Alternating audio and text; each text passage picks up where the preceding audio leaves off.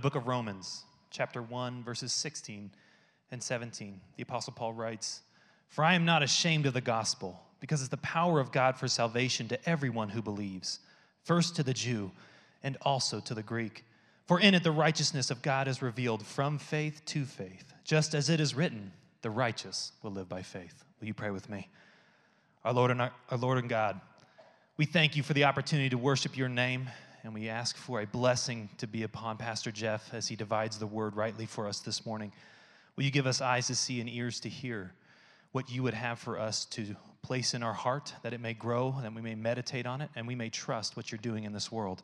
For may we recognize how you are working and active, even using your wrath to bring about your goodwill. We pray this in Christ's name. Amen. Amen. You may be seated. Thank you, Patrick. Good to be back. Good to see all of you. It really is. Got to spend a week in the place of my birth and got to take my older two boys back to Virginia.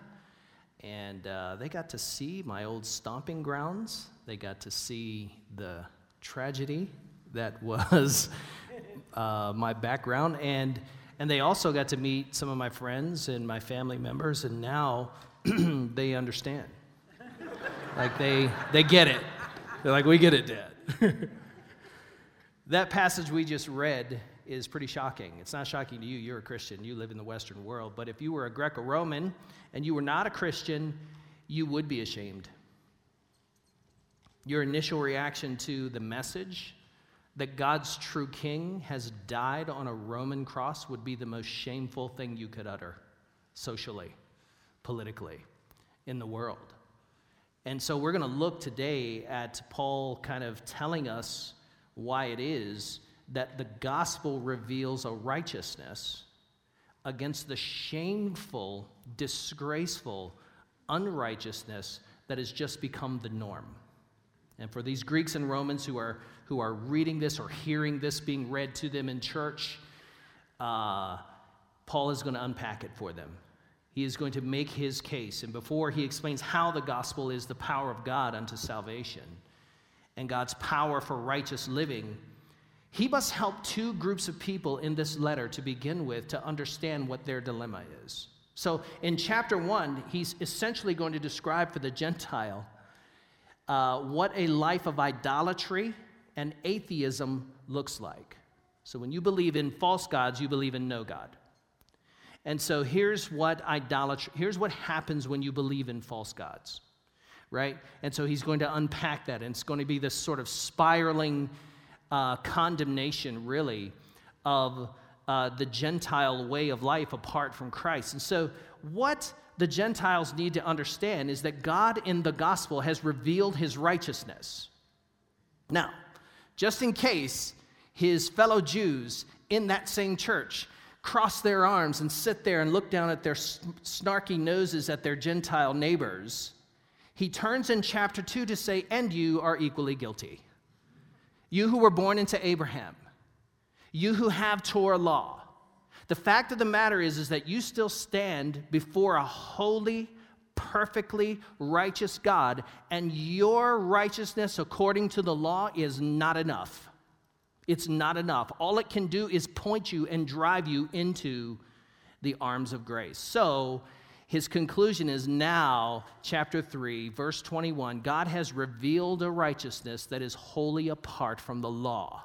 That is, from trying to live up to the law, from trying to obey every command you can get your hands on to be good enough for God. He says, now a righteousness has been revealed by faith. So the Gentile needs to know the righteousness of God that is from faith first to last. And the Jew also needs to know the righteousness of God that is from faith, from Abraham to Christ. It is by faith in Jesus. But he has to, before he explains the righteousness of God, he has to explain unrighteousness. And he says in verse 18, this shocking passage, he says, For God's wrath is revealed from heaven against all godlessness and unrighteousness of people who by their unrighteousness suppress the truth. You see, the reason why the gospel is the power of God unto salvation, first for the Jew and then for the Gentile, is because it proposes to solve a dilemma that we have all gotten ourselves into, but out of which we cannot get ourselves. And it is the dilemma of sin and unrighteousness. and godlessness. So, what is wrath? What does he mean by this? what is the wrath of God? Well, the word wrath is the term orge. It's where we get the word orgy. And it designates a strong indignation towards uh, wrongdoing with a focus on retribution or what we call retributive justice. So it's a strong emotional uh, expression of indignation toward the crime that was committed with a view to passing a sentence of retributive justice, to say that your sin requires punishment. And this is the sentence. This is the verdict. Now, you see this in courtrooms in, uh, on TV sometimes. What you'll see is you'll see uh, a heinous crime that has been committed. They go through the whole trial. Everybody presents their evidence. The defense presents their case. They get to the end of it. It turns out this person is guilty of abuse or rape or murder or whatever it is, this heinous crime, and then the judge will stand, sit there at the bar and she will read, he will read the verdict and a summary of the evidence. And after that forensic declaration of that person's guilt and the sentence that accompanies it, they will put the paper down and take off their glasses and say, Now let me make a final word here. I have one final thing to say to you. And you will see the judge say, What you have done is beyond the pale. It's immoral, it's heinous. And so the judge expresses his or her personal, uh, just sort of revulsion for the heinousness of the crime that is committed. That's the word wrath. The word wrath is a judicial term it is a sentence, it is a forensic declaration that you do not stand in the right, but it also has something of the judge's emotional anger or his revulsion toward the sin that has been committed. So essentially, in the Bible, there are three kinds of, of wrath. The first kind is eschatological wrath. Eschatological wrath is just final wrath. That's eschatology is just meaning the study of the last things. That's just a wrath that God uh, pours out on the last day. It's called the day of the Lord in the Bible, in the Old Testament, New Testament. It's called the day of the Lord's vengeance or the day of the Lord's wrath. And that's Judgment Day. That's the day uh, that we all will be called before the bar of God's justice, and we will give an account for the life lived in the body, and we will be declared justified or not justified. But that is a final, irreversible verdict. The Bible seems to make it clear that that verdict on Judgment Day is irreversible. And so, if you stand justified and in the right, you will go to, with God to eternal life. If you stand unjustified and in the wrong, you will be thrown into the lake of fire, into hell. The Bible seems pretty clear about that. But there's a different kind of wrath in the Bible that's natural wrath. So, the Bible recognizes a kind of natural wrath. This is Romans chapter 8 wrath. This is the world, the cosmos, God's world that He created good but it now has a standing judgment of decay. And it's been subject, according to verse 20, it's been subject to futility by the one who subjected it, which is God. God has subjected the world to futility in anticipation of its deliverance from its decay to the glorious freedom of what? New creation. So there's a sense in which the natural world has been cursed. It's, it's under a standing judgment, and that's natural wrath. But then there's another kind of wrath that Paul is talking to us about today, and that's what we call punitive or corrective wrath.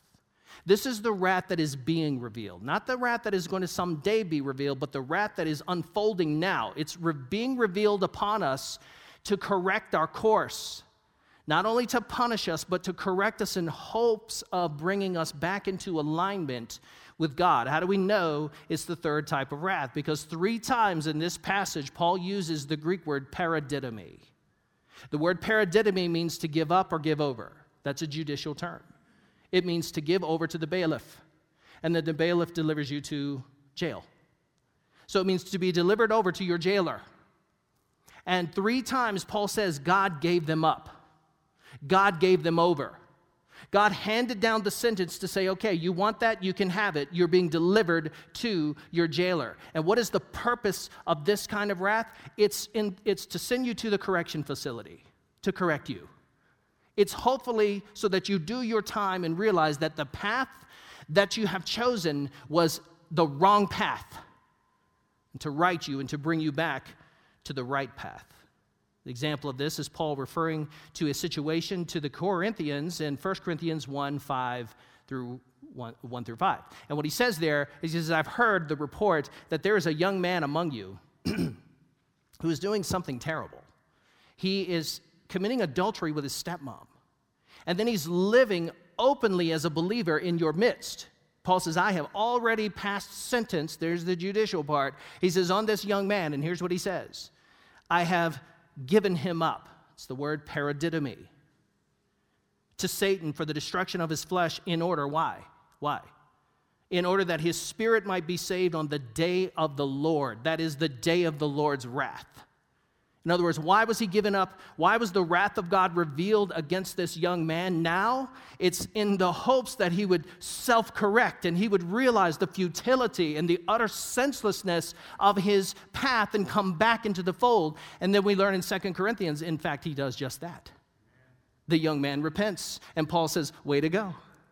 Way to go. And so, this is the kind of wrath we're talking about in this passage. It is God's wrath to deliver us over to the sinful devices that we demand from Him.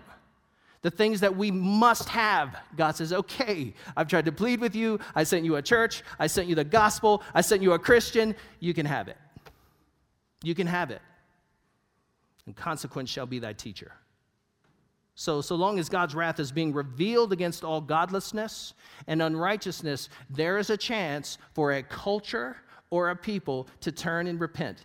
Now, if you don't believe that, just look who he's writing to.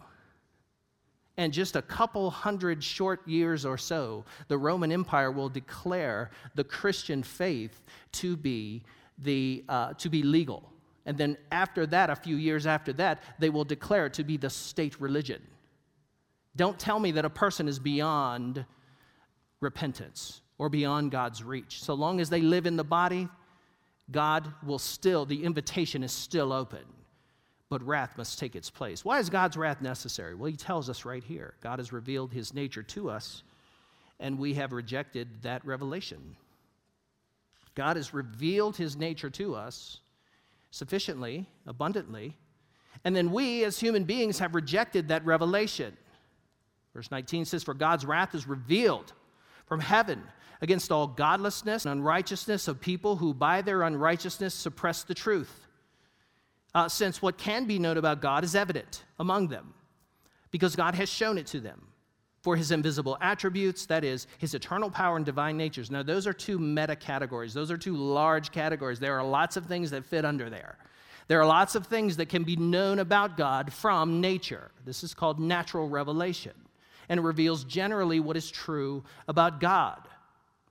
His eternal power, his divine nature have been clearly seen since the creation of the world, being understood through what has been made. As a result, people are without excuse.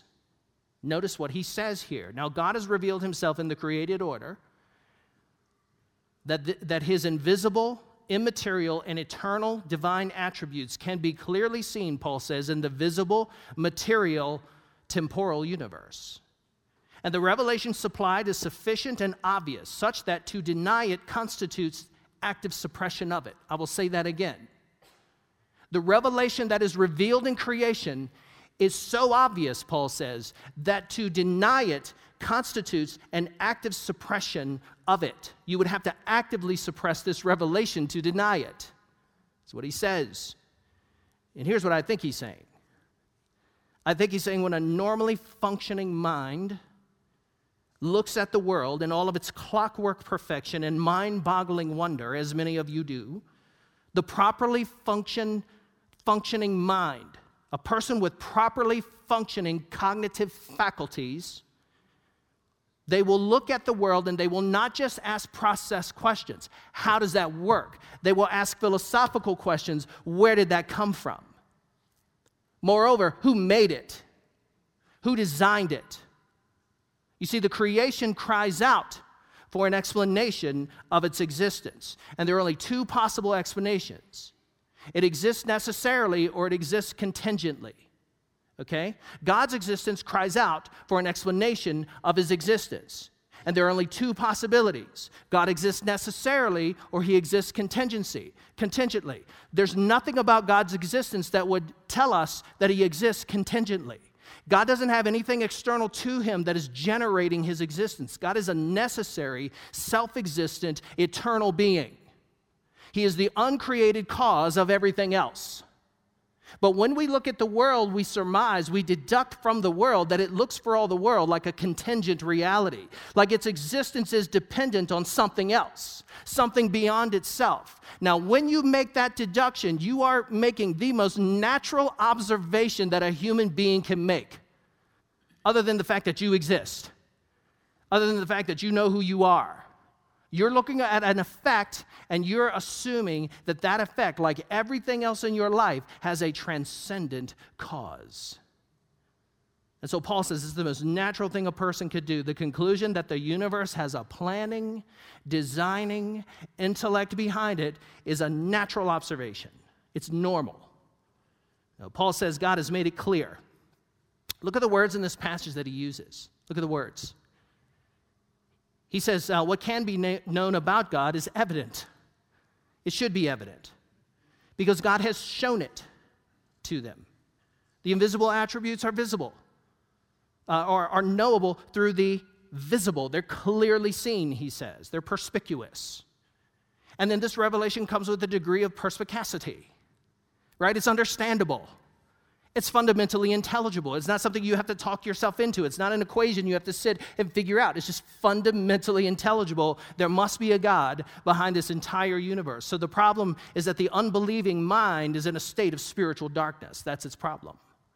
The problem is that the unbelieving mind is in a state of spiritual darkness due to sin. Now let's imagine that you were a heavy smoker. I hope that's not true of any of you but I grew up with lots of heavy smokers. I have breathed in more secondhand smoke than I care to remember. Uh, and so let's just imagine that you were a heavy smoker. Let's say you started smoking when I did, like age nine, right? Like super young. But you didn't quit. I quit at 14 and I stopped smoking.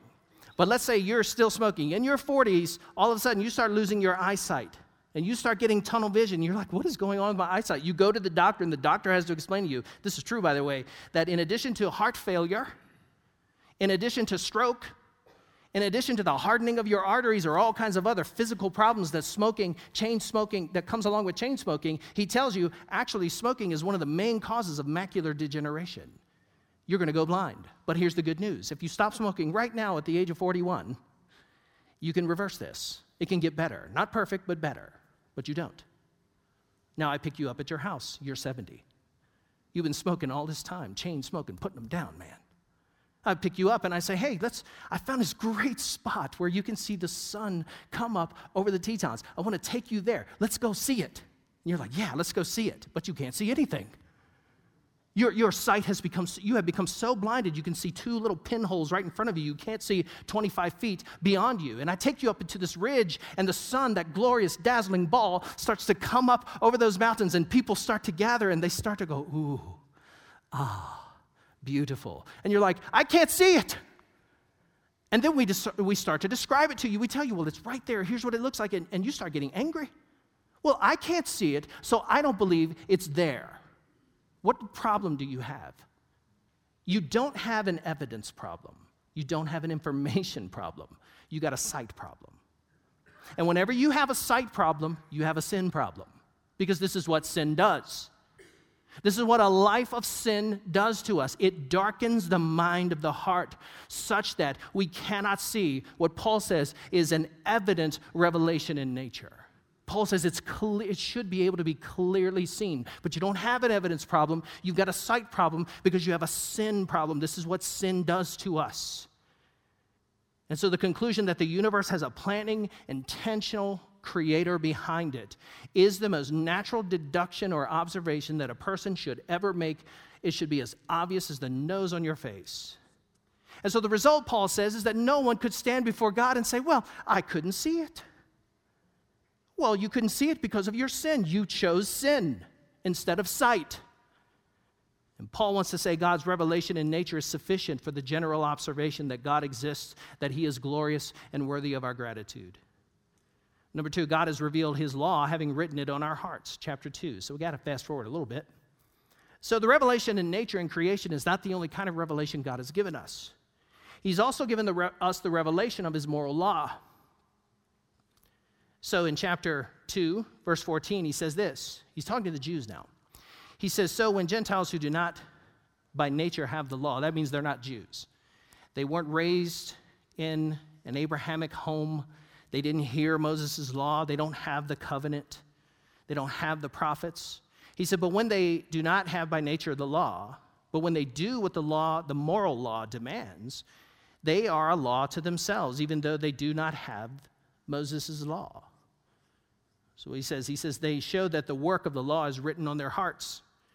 Their consciences confirm this. Their competing thoughts either accuse them or even excuse them. On the day when God judges what people have kept secret, according to my gospel through Christ Jesus. Now, what he goes on to say is the Jew will be condemned by the law, the Gentile will be condemned without the Mosaic law, but with this law that has been written on their hearts, because the moral law of God has been etched in the soul of everyone who bears his image. And so there are two things being revealed. The nature of God is eternal, immortal, invisible, divine, and the existence of a moral law which we have broken. And so when you understand God, you understand the nature of sin. I want to say that again. When you understand the nature of God and what God is like, you understand the nature of sin. I want to show this to you. If you have your bulletin, you can follow along right here in the middle. We must understand that God is holy and jealously guards the sanctity of his creation. The first thing that nature tells us and the moral law of God tells us is that God, this God who created the world, must be holy. And what do we know about sin? Intuitively, we know that sin defiles. Okay, sin defiles that which is pure. Sin is a defiling element to God's holiness. So, God is holy. You can think of God as the high priest of his cosmic temple. And what does he do after he creates the temple? He Shabbats, he enters it, he fills it with his presence, and he rests in it. That's what he does. And so he's this high priest of his holy temple, and when a defiling element comes into his sanctuary, he must deal with it. And so sin desecrates the sacred, it vandalizes the hallowed ground of God's garden sanctuary. So, what happens to the image bearers? They have to be put outside the sanctuary because they have defiled it. God is holy. God is also the sovereign king over his realm understand that God is the sovereign king over his realm. So the first hat that God wears is this sort of holy high priest of his temple, right? Whose, whose job is to safeguard the sacred and to keep sin which defiles it out of it. But God is also a sovereign king over his realm. And sin is living in defiance defiance of his authority, of his unqualified authority to rule his kingdom. So, God is the benevolent and absolute ruler of his realm. And as the world's sovereign king, God aims to bring a world out of alignment back into alignment with him. But in order to do that, he must put away sin, he must deal with the rebellion. Understand that God is also a supreme judge of his people. Once God brings into existence people like him, beings who bear his image and his likeness. They are free moral agents. He gives them a moral ought, which implies they can do what he's told them to do, but then they don't do it. Now God wears the hat of judge. And every free moral being stands before the bar of God's justice, and they will be judged by God. God is the judge who pronounces us justified or not. And then God is our gracious and loving Heavenly Father do not leave this one off the list. What we learn is that sin is defiles his holy realm. Sin is living in defiance of his absolute rule, and sin is delinquency to his moral law. He has to bring it before his bench and judge it. But God is also a loving, gracious heavenly Father. Sin is dishonor to his high honor. Now, the word Abba, have you heard this term? in the Bible. You've come across it like in the book of Galatians or whatever. The word Abba does not mean daddy. Please do not use that word that way. The word Abba means honored father. It's a term that a Semite would use of a, of a father who was honored, because this is what you do to your parents. You honor thy father and thy mother. And God, as the ultimate infinite, personal creator of the universe, who is the heavenly Father, is worthy of high honor, but sin dishonors him. Sin is an open hand slap to the face of his high honor, and it must be satisfied. And the thing is, is that our gracious heavenly Father, he loves the rebel. He loves the defiler. He loves the person who stands before his bench guilty as sin. And he loves the children who have slapped his high honor. God loves us. And so God has graciously provided a way to pardon our sin. Through the death and resurrection of Jesus, he is a gracious, providing, loving Heavenly Father. So understand that the world and our nature reveals some things about God, about his nature, what kind of God we're dealing with here. And how have we rejected this self revelation in creation and conscience? Number three, how have we rejected God's self revelation in creation and conscience? How have we done it? Well, we've denied God's existence through idolatry and atheism. We've denied God's existence through idolatry or atheism. Let me say this He's going to focus on idolatry, right? But idolatry is essentially a form of atheism. What do we mean by that? Okay? So, idolatry, here's what idolatry is it's when you transfer the attributes of God, which are unique to God. Okay? So, God has these attributes. And they qualify him to be God, right? I mean, they, they are the attributes that are part of his nature, and they are category specific. They're category specific, only God has them, which means he is God. And then he creates this realm, this created realm, this, let's call it the closed circle, let's call it the universe, right? Idolatry is whenever you take the category specific attributes of God and you transfer them to things within His creation and then call that God. Well, that's no God at all. The gods of Hinduism, the gods of the uh, Greco Roman pantheon, the gods of the Babylonian pantheon, they're not gods at all. How do we know this? Because we know that they are just the products of the created order. They're just the products of God's created order. In other words, someone has invented them and assigned to them God's characteristics. So people who worship them aren't worshiping gods at all. They're just worshiping things in creation that they've robbed God of His attributes, His defining attributes, and then assigned them to things in the creation. This is what Paul is talking about. Paul is saying they've exchanged the glory of the immortal, eternal God, who alone is God and then they've assigned those attributes to thing and they've exchanged it for lesser glories of worshiping created things. That is senseless. That's senseless. So you could practice atheism as idolatry, or you could practice atheism by denying that there is anything supernatural whatsoever. You could say there just is no God, there is nothing to worship at all, which is called naturalism. Look at what he says. He says, For though they knew God, they did not glorify him as God or show gratitude. So, what are the two things we didn't do? We didn't give God the credit for being God. We didn't gratify ourselves in the glory of God. And then we didn't show gratitude for God for providing air and water and soil to grow our crops and animals to eat. Like we didn't, we didn't show God the gratitude that is due him. And instead, their thinking became what? Senseless, worthless, futile and their senseless hearts became darkened. You see what sin does? It darkens the mind. And claiming to be wise, they became fools. They exchanged the glory of the immortal God for images resembling mortal man, birds, four footed animals, and reptiles. That's idolatry, but that's also just not worshiping anything. And they exchanged the truth of God for a lie and worshiped and served what has been created instead of the God who created it, who is forever praised. Amen because they did not think it worthwhile to acknowledge God. So, what haven't we done? We have not acknowledged God. We haven't worshiped Him. We haven't given Him His due. And so, Paul says very clear, clearly here God is knowable. God is discernible from nature, from creation and conscience.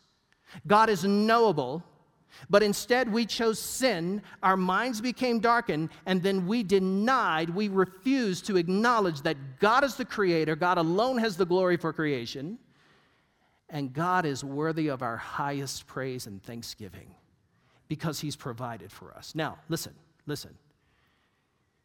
If a person or a culture's worldview starts with the premise that God does not exist, then there is no objective grounding, there is no objective grounds to define a human being. What tells you what you are? What objectively tells you what you are? Is there anything objective to you that tells you this is what you are and this is how you're to function in human relationships? Nothing. So if you deny the truth that God exists, then there is no objective grounds, there is no objective anchor for viewing a human being as anything special, anything other than just matter in motion, just an animal, an evolved animal. And there is also no objective source for moral values and truth. There's nothing out there that defines what morality is, what moral behavior is. And there's no one out there to give you moral obligations to your neighbor. So if a culture denies that God exists, all hell will break loose in that culture. And that is what we're seeing in our culture today. We are seeing a culture that has rejected the knowledge of God and they have turned to sin, and sin has darkened their minds, and they can't see the sun coming up over the horizon, though the rest of us are trying to explain, no, it's there, trust me, it's there. And what is happening is people, we have an entire generation now today that's becoming completely untethered, unmoored from the reality that God exists and that moral values are objective and that this same God has issued us moral commands and obligations and duties that we have toward one another. You take God out of the equa- equation, and you can't even define what a human being is. You can't. Because He is the objective source of our meaning, of our purpose, of our definition, of our moral values and duties. But the second premise is just as dangerous, it's just as terrifying. The second way we rejected God's revelation, number four, is we denied God's authority to determine our purpose and prescribe us moral laws. Denying God's existence leads to the degodding of God. Denying God's existence leads to the degodding of God, right? And the second denial leads to the dehumanizing of a human being. It leads to denying what, how God has created a human being and what He has said a human being is, what their purpose is, and what their obligations are to others. So, to deny that God has, as the sole creator of the universe, the sole right to design you and decree what you are and how you're to live is idolatry. It's a repudiation of his authority. So it's a denial of his authority to determine us. It's a denial of his authority to determine our purpose and our worth and our value and our moral duties. He says in verses 21 and 23, we spurn the glory of God. He says we refuse to offer thanksgiving and gratitude toward the Lord, and then resulting in futile and worthless reasoning. And so you hear these nonsensical arguments by these pop atheists like Bill Maher and Ricky Gervais and Sam Harris. And you see these people in interviews on TV and you think, what are these people thinking? This thinking is messed up, it's senseless, it's moronic. It becomes a life that is lived outside of the holiness of God, a life that flouts his just judgments and doesn't care, a life that is not ruled by his sovereign grace and his goodness, and a life that is not walking according to relationship with Him, with our loving and gracious Heavenly Father. And so God's wrath delivers us up. What does it do? It delivers us over to the things that we demand in the hopes that we will be corrected. So, what is the result of rejecting God's revelation and denying His authority over creation? Well, God delivers us over to our jailers. God delivers us over to the things that we absolutely demand our devices, in the hopes that they will be our teacher, our final teacher, to turn us back into the arms of grace. And the most obvious example that he gives here is the emergence and demand of perverse sexual relationships. Number five, God has delivered us over to perverse sexuality and to utterly corrupt minds in this regard. If we go back to Genesis chapter 1, most of you know this. God created man and women, right? Male and female, he created them what? In his image. And in his image, he created them male and female. And so, what we are seeing in our culture today, just like Paul was seeing in Greco Rome, is people who are untethered, utterly unmoored from God's design and His purpose and His decree, His moral decree for their lives, and now they are just making it up as they go. And so the first thing he mentions here is heterosexual perversion. Verse 24, he says, Therefore, God delivered them over and the desires of their hearts to sexual impurity, so that their bodies were degraded among themselves. so, this is probably a reference to the variety of adulterous behavior that permeated Greco Roman culture. And no doubt that was their main problem, no question. And so you could get off the ship right there in the harbor. And some of you have been there, you've been to Turkey, you've, or you've been to ancient Greece or ancient Rome, and you can see right there, built into the stones, are steps with the name of the brothel that you walk to as soon as you get off the ship. As soon as you get off your cargo ship, you walk straight to the brothel, right? And so this is a world now that is just full, just permeated with sexual perversions. And sexual perversion is very simply this it is any way that God has not designed you or decreed you to behave toward another person sexually. So if it's not part of God's design and his decree, if God has not put his hand on it to bless it and, and to say, this is the relationship that leads to human flourishing, then it's perversion. It's a perversion of his design and his decree and his blessing. And so, this is what the Greco Romans were guilty of. And this is why we encourage you on a Sunday morning like this to not engage in this. Do not sleep with people who are not your uh, spouses. by marriage, by law, and before God. Uh, do not commit adultery. Do not give your mind over to the darkness, the, the spiritual heroin of pornography. Whatever you have to do, whatever you have to do, do not live a perverted sexual life. So he mentions, firstly, heterosexual perversion. And then he mentions something called inflamed passions. Now, I want to point out that there's a difference between natural sexual temptation and inflamed passions. Okay, so the next thing he's going to mention here is homosexual perversion. So he mentions that, right? Verses 26 and 27, pretty clear. It says, For this reason, God delivered them over to disgraceful passions.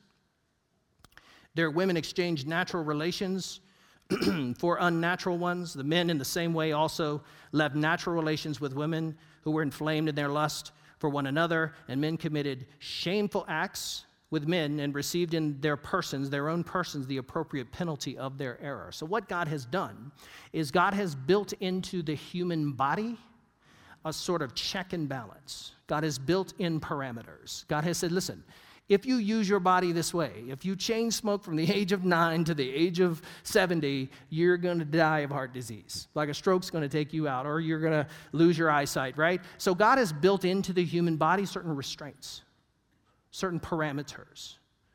And if you go beyond those parameters enough, it will uh, affect your body in a deleterious way. Now, the Greco Romans, they know exactly what Paul is talking about because archaeologists have dug up their temples, and you know what you find in their temples? You find temples that are full of phallic symbols that have been offered to the gods, begging the gods to heal them of their sexual diseases, sexually transmitted diseases. STDs are not a new thing, they were dealing with them back then. And so they know exactly what Paul is referring to. Paul is saying, listen, God made the equipment this way, and if you misuse the equipment, it, it's going to have deleterious effects on your life. This is also true of homosexual perversion. God did not make uh, males to have sex with males. He did not make females to have sex with females. Uh, the male is the natural biological complement to the female, and the female is the natural biological complement to the male. And God made sexual relationships for one man, one woman for life. That's his gold standard. Okay? He didn't make us for serial divorces, He didn't make us for serial adultery. He didn't make our minds for pornography. He didn't do any of that. He made us in that context, and that's how He designed us, and that's what He puts His hand on and says, that is a blessed life. That will lead to human flourishing, to the blessing of life. And the others don't.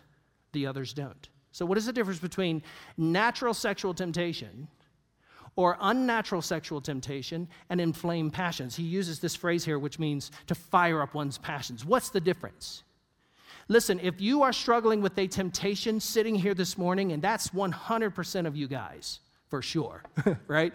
You, you struggle with this at least in your minds. Whatever temptation you are struggling with sitting here this morning, it is not a sin to struggle with temptation. Like, it's not a sin to have a desire for something that's off limits. It's not a sin to, to, to think, yeah, I would really like that, right? It's when you act on it. And so, what is the difference between having a natural temptation and inflamed passions? Just to give you an analogy of this, I had a friend, we were talking uh, at summer camp, and I was a counselor at summer camp, and she was too. And uh, I noticed she was wearing shorts one day, and I noticed that her legs were really scarred up. And they looked like they had mostly gone away, but you could really still see them. And I asked her one day, I said, I hope you're not offended by this, but how did you get those scars on your legs? She said, Oh, fire. I said, What? She said, Yeah, I was sitting by a campfire, and my boyfriend came up and he was about to gas up his motorcycle, which is right by the campfire. We were there early in the morning. We thought the fire was out, but we didn't know there were a bunch of coals and embers just sitting kind of under the logs. And he tripped and fell into the fire. Now, he had an open gas can, and when he tripped and fell into the fire, he spilled the fire. He rolled away from it really quickly and spilled the, fi- the gas into the uh, embers, and she was sitting right there. And it splashed up onto her and burned her. And after several surgeries, she was looking better. She could use her legs again, but the scars were still there. And that's the difference. If you've got an ember in your flesh, don't pour gasoline on it. Like if you got hot coals sitting there underneath, tame it, keep control. This is what Paul commands us to do. Let me, let me show you this. He says in 1 Corinthians 10 13, he says, No temptation has come upon you except what is common to humanity. So no one could ever use the excuse, well, my temptation is super, super special. It's, it's really harder than the rest of yours. No, it's not. No temptation has come upon you that isn't common to hu- the human experience. But God is faithful. God is faithful. He is or He's not, is He? He will not allow you to be tempted beyond what you are able. But with the temptation, He will also provide the way out so that you may be able to bear it. Listen, we don't like this message. In America, we don't like this idea of having to bear it. There are things, guys, that you and I are going to have to bear till we die. There are things that we're going to have to suffer under, and there are things that we're going to have to go to God in prayer. You say, well, hold on. Can you pray your, your pornography away? Can you pray your gay away? Well, prayer doesn't hurt. it's not going to hurt you, it's good for you.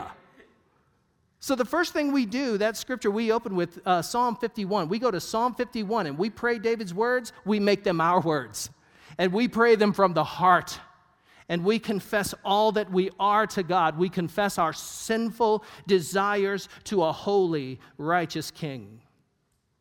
And we acknowledge that God exists and alone has the right to determine our path, to determine what we are, the purpose we were made for, and the moral obligations that we have to other people, including our spouses. And then we seek the kingdom and his righteousness through prayer, regular engagement in body life, plant your life in the body and then saturate your mind in God's holy word. And then we refuse to allow our minds to become the playgrounds of the devil, to become corrupted by ignorant and, and the ignorant and perverse culture around us. You can't isolate, but you can insulate. And then, after everything you have done to stand, Ephesians chapter 6, stand. Paul says that in Ephesians chapter 6. He says, Now, after having done everything to stand, stand. Bear it. Go to God. Stand unswerving, come what may, be it temptation or societal pressure or condemnation. You stand on the rock, the God of your salvation, who fills you to all fullness with the power of the Holy Spirit. Let's pray. Father, we thank you this morning uh, for this just, just this powerful word. God, we thank you that in your grace, you won't let us go till the very last second. We thank you that in you being a gracious, loving Heavenly Father, you have already provided a means of our pardon. As sinners, we can be pardoned before your holy court.